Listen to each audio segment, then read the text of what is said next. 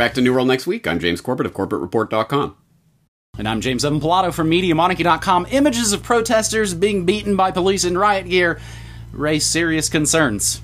We've got that story, plus just James again. We were just essentially kind of was having a rant here before we started to roll tape, and I realized I maybe didn't lay out some of my show notes the way I usually do. But we've been doing New World next week for 415 episodes, so I think people can figure out how this works. And James, uh, basically, what I was sort of ranting about before we started to roll is just these moments of the clarity where it all kind of seems to come clear. And if it hasn't come clear for you, it's pretty much here in this first story from mintpressnews.com. And I actually talked about this a couple mornings ago on my morning show.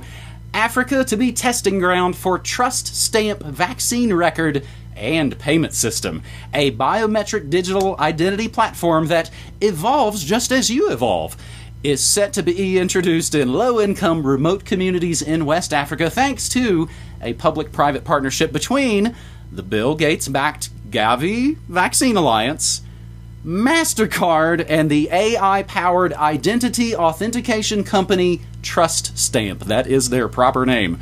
The program, which was launched two years ago, will see Trust Stamp's digital identity platform integrated into the Gavi MasterCard Wellness Pass, a digital vaccination record and identity system that is also linked to MasterCard's Click to Pay system that powered by its AI and machine learning technology called NuData. It's only just missing the umlauts, James.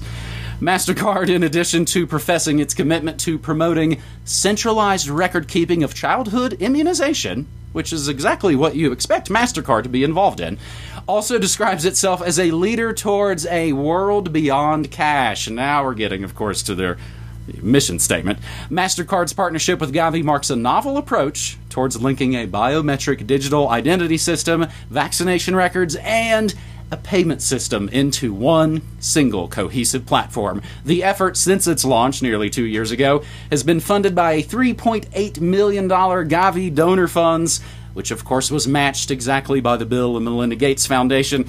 I don't know, $7.6 million isn't really all that much in fiat currency, but that's still a whole heck of a lot than we have more here on our side. In early June, Gavi reported that MasterCard's wellness program, Wellness Pass program, would be adapted in response to COVID 19. Around a month later, MasterCard announced that Trust Stamp's biometric identity platform would be integrated into Wellness Pass, as Trust Stamp's system is capable of providing biometric identity in areas of worlds lacking internet access or cellular connectivity. It also does not require knowledge of an individual's legal name or identity to function, which will be a great way to sell this to you. It's not your identity.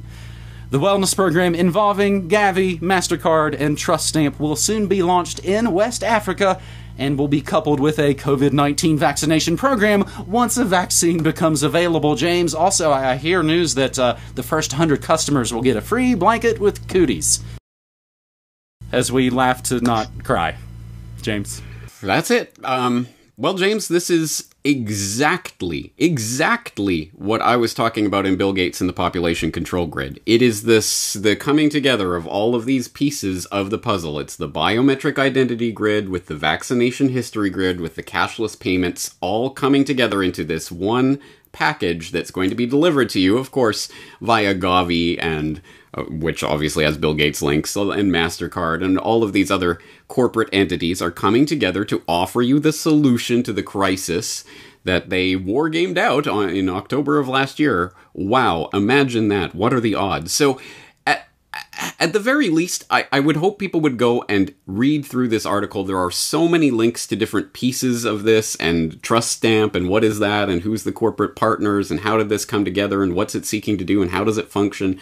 There's so much to explore even just from this one article that I think is very important knowledge for people to have uh, to understand how this is going to play out. Not just, obviously, they roll it out in Africa first, because, hey, they're the guinea pigs, because this is a big eugenics experiment anyway, but it is coming around the world in one form or another, and I think people should be aware of that. So it is good to inform yourself, but also this is a good article to follow up with people who you might have tried to share Bill Gates and the population control grid or other information with. Oh, pff, you silly conspiracy theorist. Well, here it is. It's already arrived. They're already doing it, and they're rolling it out, and here's the first test, and here's how it works. Uh, it's a good way to back people into that corner where they're going to have to say, well, of course it exists, but it's a good thing. How else would you want to keep track of people's biometric identification and vaccination history and also put them on the cashless payment grid? How else is this going to work? So, it, at any rate, I hope that this will be one of those things that helps a few of those seeds that have been planted to flower because this is exactly what I was pointing to in that work just a couple of months ago, and it's already arrived it's already arrived again with you know years and decades and generations of planning but they can spring it on people like it it just happened you guys james speaking of again you know following up with with with folks about about this information i actually recently had a friend who shared the story of the NBC guy who was essentially role playing his made up adventures with COVID. That, of course, they noted was never had it, never did, you know friend tried to share that story on a social media platform, but they made the rookie mistake of sharing an RT link, and of course they were immediately jumped all over. And you work for Putin, and again, this is the situation we're in. This is also episode 415 of New World Next Week, and we'll move to our second story, James, as it's pretty much been all to the wall these last few months and the Cold War seem like they're going hot. From the Big Brother Corporation, Serbia scraps curfew plan for Belgrade after protests. And this is not the first story we've had where the medical martial law has backed off a little bit when it comes to actual protests in the streets that, of course, they're going to win. Thing, things are rigged in the man's favor when you hit the streets. The Serbian government has scrapped a plan to impose a weekend coronavirus curfew in Belgrade after two nights of protests in the capital. The Prime Minister, Brnabic, uh, I'm mangling all the names. It will, of course, always be mentioned down in your show notes. Brnabic. Prime Minister Brnabic announced more limited measures, including a ban on gatherings of more than 10 people. The President, Vucic, had wanted the curfew due to a rise in infections. Human rights groups accused the authorities of heavy handed approach and urged restraint. Dozens of police and, of course, protesters, all each injured. They say they want to distinguish themselves from the violent groups that started clashes on the previous nights, which we could only speculate, of course, might be involved in the usual law enforcement sources of violence in the protests. President Vucic has blamed those far right nationalists for stirring up trouble on those occasions, which again still probably points to the cops. First night of protests began peacefully outside the National Assembly, but of course later turned violent. Crowds broke into the National Assembly building, and that's of course when the rubber meets the road, prompting the police to intervene. Thousands of people turned out for a second night of protests, blaming the government for the spike in infections. Remember who caused, again, the chaos going on. Protests reported in other cities. Videos, of course, emerged as everybody loves videos of police beating people, which you can post all over the internet. But as we'll get to our third and final story, don't think that you can put a cogent documentary together where you'll discuss ideas. You can put up snuff violent videos all, day the, on the controlled platforms. Videos have emerged of police beating three men on a bench. Journalists have caught up in the violence as well. Police officer reportedly having both legs broken, on and on and on. Again, they want you to get down into the dirt of just the violence of it and not think about how this all starts. Again, this is a BBC article. The Council of Europe's Human Rights Commissioner said the violent dispersal of demonstrators by police raised serious human rights concerns. Even Amnesty International said that disproportionate use of force was not justified. Images of Serbian police firing tear gas and stun grenades indiscriminately into the crowd and of protesters and bystanders being charged by mounted police and beaten by police in riot gear raise serious concerns. So, James, we've had these situations now essentially in the States maybe not getting quite this violent as it comes to the Rona protests, and of course those are evil and bad. But if you're protesting racial stuff, it somehow you, you, won't get the Rona from that. James, we're we're clown world, and it's it's infected all the rest of the world. It is a new clown world order, eh? It really is, and I want people to extract the real story from this story because of course you're not going to get the real underlying story here from the BBC they're going to frame it about, oh, violent protests and clashes with police as if that's the story. That is not the story. The story here is that in a country of 7 million people, the president came out and said there's 300 new cases and 13 deaths of people with COVID, not of COVID, of course. No one dies of COVID, they die with COVID. Uh, but 13 new deaths. We have to impose these new lockdown measures, and we're going to have new curfews on the weekends, and we're going to have to go back into lockdown. And people didn't just say no, they said hell no. And they stormed the government's palaces and uh, and said no and put their foot down and did not allow it to take place. That is the story here, and don't let them tell you anything otherwise. The people have the power. They have the power to say no. They have the power to not comply. Do not comply with these orders. This is what it looks like in action. And of course, the BBC and all of the MSM are going to report this as, oh no, these violent protesters have erupted, and oh no, oh, the world's coming to an end. Whereas, of course, the politically sanctioned protests, when they happen, whatever violence happens there is perfectly okay. But violence in this case, oh, it's it's horrible. No, that is not the story. The story is that the people have the power and they do not have to comply with these types of lockdown measures and other things, and they can take the power back at any time they want to. Do not let the media tell you otherwise. And if you want more elaboration on the philosophy behind this and what it really boils down to, I would wholeheartedly exhort you to watch my recent conversation with Keith Knight about the politics of obedience, an incredibly important philosophical treatise on this very subject about the only solution that matters non compliance. Do not obey these orders. And guess what? They cannot enforce them on the entire population if people do not o- obey. That is the one and only solution to this crisis that actually matters.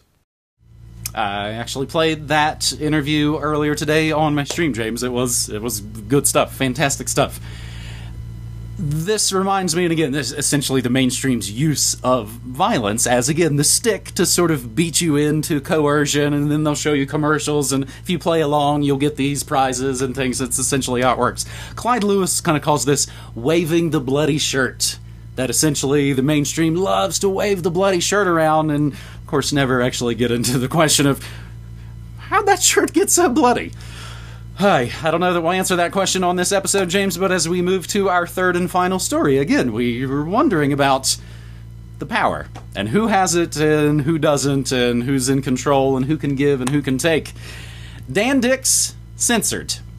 The Press for Truth YouTube channel has been permanently deleted. And of course, we'll have links to the BitChute channel instead, and of course, pressfortruth.ca as well but we actually reached out to Dan Dicks of Press for Truth as this, James, this just probably go down in the last 48, 72 hours, I believe. And we asked Dan Dicks about this situation, and here is what he says, which explains the situation. Quote, First, they came for the journalists. Then we don't know what happened after that. After 14 years of work, 5 documentary films, 270,000 subscribers with over 35 million video views, all gone in the blink of an eye because the gatekeepers of political thought and opinion have decided that you should no longer have access to Dan Dicks' voice, his opinion, his research, his method of delivery, his goal to bring truth to a time of universal deceit. And that's not YouTube, that is ThemTube. That's why we call it that. But as Dan notes, we always have had all the power, so it's time we take it back by migrating to decentralized, censorship free platforms, while Gulag YouTube continues to, of course, be the cause of their own demise. James, we've sort of talked about this on my own show and my own chat and things where a lot of folks say, it's like, I don't do anything important on YouTube anymore. They don't go there for any sort of important political engagement. They're going there to watch music videos or video game stuff or things that are maybe not quite so important and things that, of course, aren't under the heavy ban hammer of YouTube. So, James, before I throw it back to you, I want you to talk about Dan's situation, but as it, in a way, sort of relates to something else that's sort of hovering in the background, and that is the return of the so called fairness doctrine. And we will include a link to fee.org. A fairness doctrine for the internet could backfire on conservatives in their efforts to enhance their freedoms. Conservatives, because that's how simple it all is, could create an internet that restricts them more than ever before. James, we could apply that to a lot of situations, but I would love to hear you discuss essentially, uh, unfortunately, the not surprising deplatforming of Dan Dicks from YouTube. Right. Well, okay, let's start with that fairness doctrine idea. Uh, the vampire needs you to invite them into the home. The Big Brother wants you to love Big Brother. You don't just have to obey Big Brother, you have to love Big Brother, want and desire the tyranny. So they want to engineer this reaction in the public. Oh, please, government, won't you come in and save us so that we can have this place on YouTube and Twitter and these other controlled platforms that we know have been essentially created and seeded and helped along by the intelligence agencies in the deep state? Won't you please allow us to a place on those platforms. It's so important to us. Oh, okay, we'll allow you. And then guess what? Next selection, the voting machines will tell you that a, a Democrat has won the presidency. And suddenly, oh no, how did they get all these powers to regulate these internet platforms? And now they're going to use it against us. I never saw this coming. It's idiocy on its face. Idiocy. And that's why I want to give absolute credit to Dan Dicks for his statement there. We have always had the power, so it's time to take it back by migrating to decentralized censorship free platforms, while YouTube, ThemTube, continues to be the cause of their own demise. That is it in a nutshell. Once again, we have the power and we are making decisions right now that will impact the way the internet is going to function in the future. Either we all beg, oh, please allow us a space on your controlled platform, there's nothing we can do, or we take the power back into our own hands where it has always existed and we use the decentralized platforms that already exist. It's not like we have to create something from scratch. There are already alternatives out there that are functioning. So anyone at this point who is still relying on YouTube for all of their information, and uh, it's just too much effort to go somewhere else, you are part of the problem at this point. So, as you say, we will be including the link to Dan's BitChute, his LBRY, his Flote. He's on a lot of different decentralized platforms, and of course, pressfortruth.ca.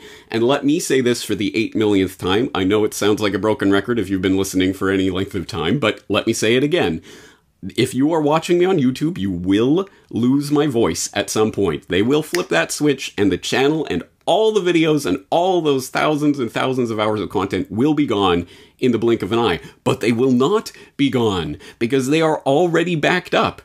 Everything I do is posted to multiple sites, BitChute and LBRY and Minds, and most importantly, the super secret site. Don't tell anybody how to access my work, but I'll just tell you corbettreport.com. Just type that into your search bar, corbettreport.com, and you can access all of my work directly. When YouTube flips that switch and takes me off the platform, nothing will change at corbettreport.com except my link that I usually link so people can go to the YouTube video if they want will not be there anymore. But that will be the only difference. The the content will still be coming out. And if you don't find it at that point, it's because you are not trying. And it's it's unfortunate because obviously there are millions and millions and millions and millions of people on these controlled platforms who that's why we're doing this. We're trying to reach out to those people, and they're going to make it harder and harder to reach those people. But at any rate, if you know this information already, you should be supporting the alternative media on alternative platforms.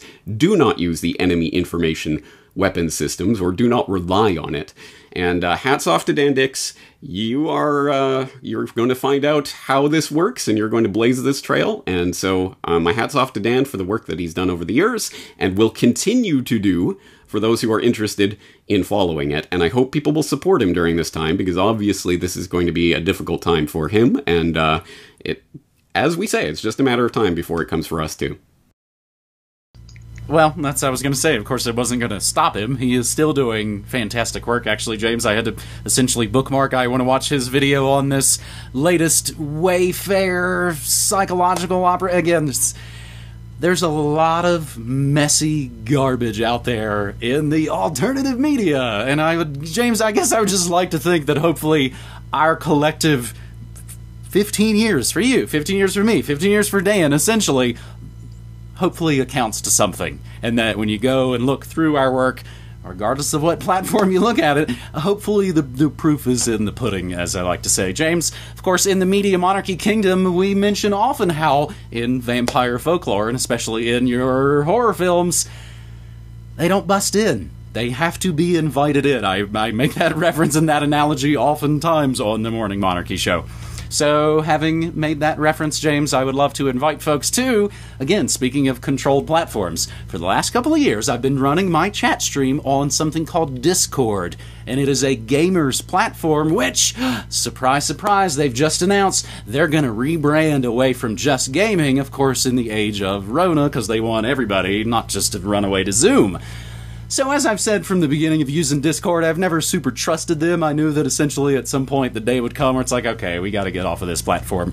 And I'm wondering more and more, and we're talking about it more and more in the Media Monarchy community, much like you said, maybe it'll all just happen on MediaMonarchy.com. I use a number of the platforms as well. And a lot of those platforms for support we use because the audience yelled and screamed about it because they all left Patreon and then they don't use those alternative platforms to support us. So again, there's just a it's a big old mess. There's a lot of stuff going on, and I know you and myself or uh, Dan will all keep doing it. And again, we don't care how you support us, just as long as you support us. James, I can even go one better. I've got a freaking post office box, and people can just send their dirty, icky cash. And they've also, more and more in the age of Corona, they've been sending precious metals. So, James, I would love to see people come join us at MediaMonarchy.com slash join. Awesome. Well, we're going to continue doing what we do. Dan's going to continue doing what he does, and I hope you'll be there to join us, but not on the controlled platforms. On that note, we will be back next week, one way or another. so, looking forward to it. Talk to you then, James. Thanks, buddy. Take care.